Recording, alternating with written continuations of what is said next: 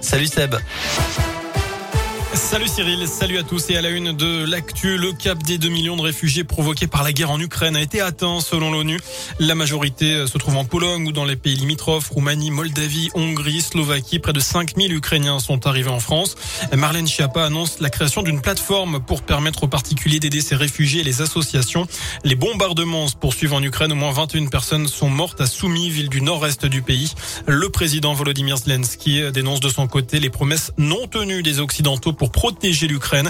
Il réclame toujours des avions pour, je cite, sécuriser le ciel ukrainien des assassins russes.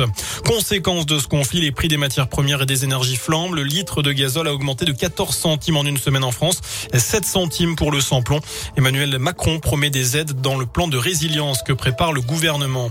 Dans l'actu de ce 8 mars, également de la journée internationale de lutte pour les droits des femmes, de nombreuses manifs sont organisées partout dans la région pour dénoncer les inégalités entre les femmes et les hommes et pour dire stop aux violences sexistes et sexuelles.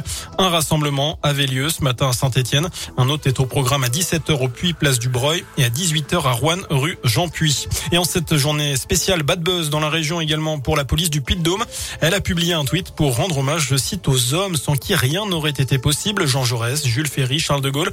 Ça n'est pas très bien passé. Le tweet a été retiré depuis. Et puis, euh, c'est décidément une journée de grève. Dans les EHPAD, cette fois, les salariés d'Orpea sont appelés à cesser le travail ce mardi. Ils réclament de meilleures conditions de travail et une meilleure prise en charge des résidents. Orpea, c'est ce groupe de maisons de retraite mis en cause dans un livre. La direction était accusée de faire passer la rentabilité avant le bien-être des pensionnaires victimes de négligence. Un renforcement des contrôles en EHPAD a d'ailleurs été annoncé par le gouvernement tout à l'heure. Chez nous, notez cette grève à la maison de retraite de la Loire à Saint-Just-Saint-Rambert. Un débrayage était prévu en début d'après-midi pour réclamer des effectifs supplémentaires et pour une meilleure prise en charge des résidents. Dans le reste de l'actu également, J-33 avant le premier tour des élections présidentielles. Le président candidat l'a confirmé hier.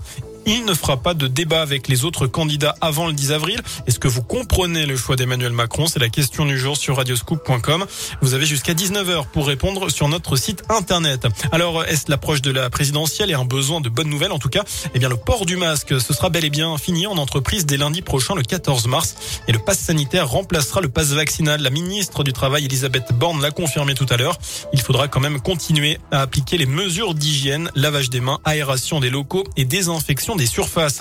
On passe au sport du foot et nouvelle séance ouverte au public à l'Etra. Les Verts s'entraînent cet après-midi devant leurs supporters. Ça a démarré à l'instant. Les joueurs de la SS qui, je vous le rappelle, se déplaceront vendredi à Lille pour la 28e journée de Ligue 1. Et puis du basket à suivre ce soir la 22e journée de Pro B. Saint-Chamond, toujours leader, reçoit Tours à partir de 20h. C'est à la Halle Bouloche. Voilà pour l'essentiel de l'actu sur Radio Scoop. Excellente fin de journée. Merci